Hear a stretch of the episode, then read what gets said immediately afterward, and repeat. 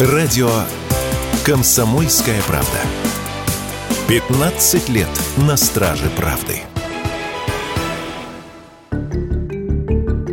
Что такое стресс и усталость, известно, пожалуй, каждому. Переживать, утомляться, испытывать раздражение на своей офисной работе нормально.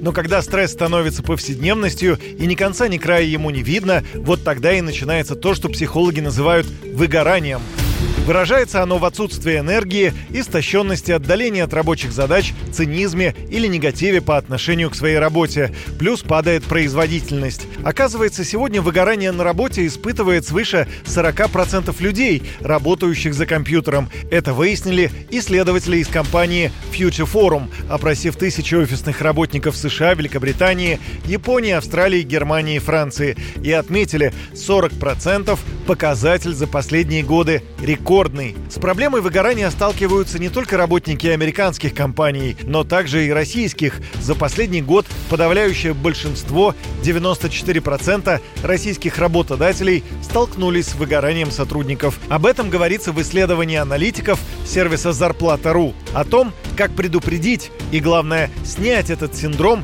много говорят специалисты. Например, московский врач-психотерапевт Павел Буков Ищите новые роли. Вот вы эксперт, становитесь наставником. Вы наставник, становитесь блогером. В пределах своей работы расширяйте роли. Изучайте смежные специальности, которые есть на работе. Поиграйте с э, позиционированием. Ну, если вы все время предприниматель, попробуйте поработать в крупной компании. Если вы в крупной компании, попробуйте предпримите что-нибудь. Очень здорово, конечно, помогает хобби. Важны разного рода хобби, где много человек делает что руками. Лепит, рисует, кует, что-то создает, вяжет крючком и так далее. Очень хороши танцы. Кстати, парные танцы. Путешествия, волонтерство, и хотя о выгорании на работе сегодня говорят все чаще, именно в наше время способов этот синдром преодолеть гораздо больше, чем раньше, считает представитель сервиса HeadHunter Наталья Данина. Вот что она заявила радио «Комсомольская правда».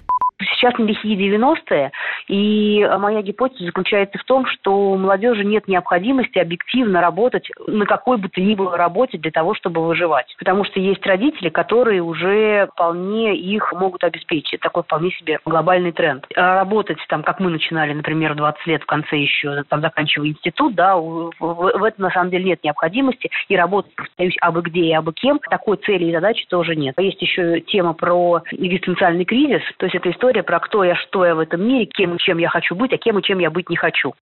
Как подсчитали в Gallup, суммарный ущерб компании США из-за падения производительности труда несчастных работников составил почти 2 триллиона долларов по итогам 2023 года. Речь шла о сотрудниках, недовольных положением собственных дел на основном месте труда. Юрий Кораблев, Радио «Комсомольская правда».